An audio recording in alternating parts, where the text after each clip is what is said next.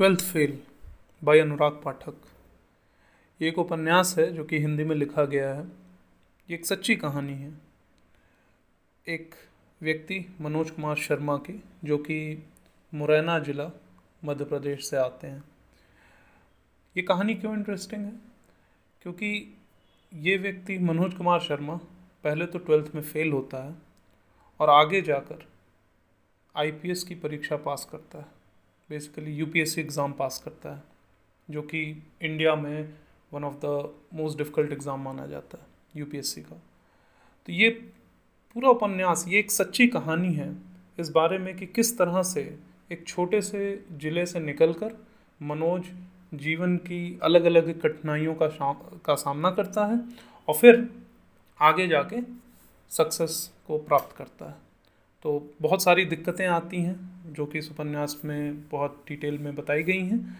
And जो कारण है कि मैं इस उपन्यास को पढ़ रहा हूँ और रिकॉर्ड कर रहा हूँ, वो इसलिए है कि अगर आपके पास समय नहीं भी है पढ़ने का, या आप थोड़ा सा पढ़ने में लेज़ी फील करते हैं तो भी आप इसको चलाकर सुन सकते हैं।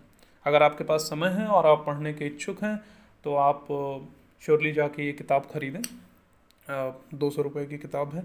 आप इसको जाके अमेज़ोन फ्लिपकार्ट वगैरह कहीं से भी ख़रीद सकते हैं और ख़ुद पढ़ सकते हैं।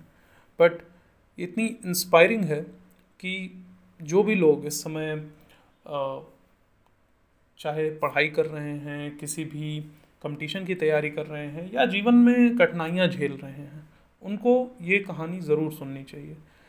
तो उनको उससे थोड़ा बल मिलेगा। उन्हें समझ में आएगा कि कठिनाइयाँ आएँगी बट अगर आपने यू नो सफलता पाने का निश्चय कर लिया है तो आपको मिलेगी। वो इजी नहीं होगी।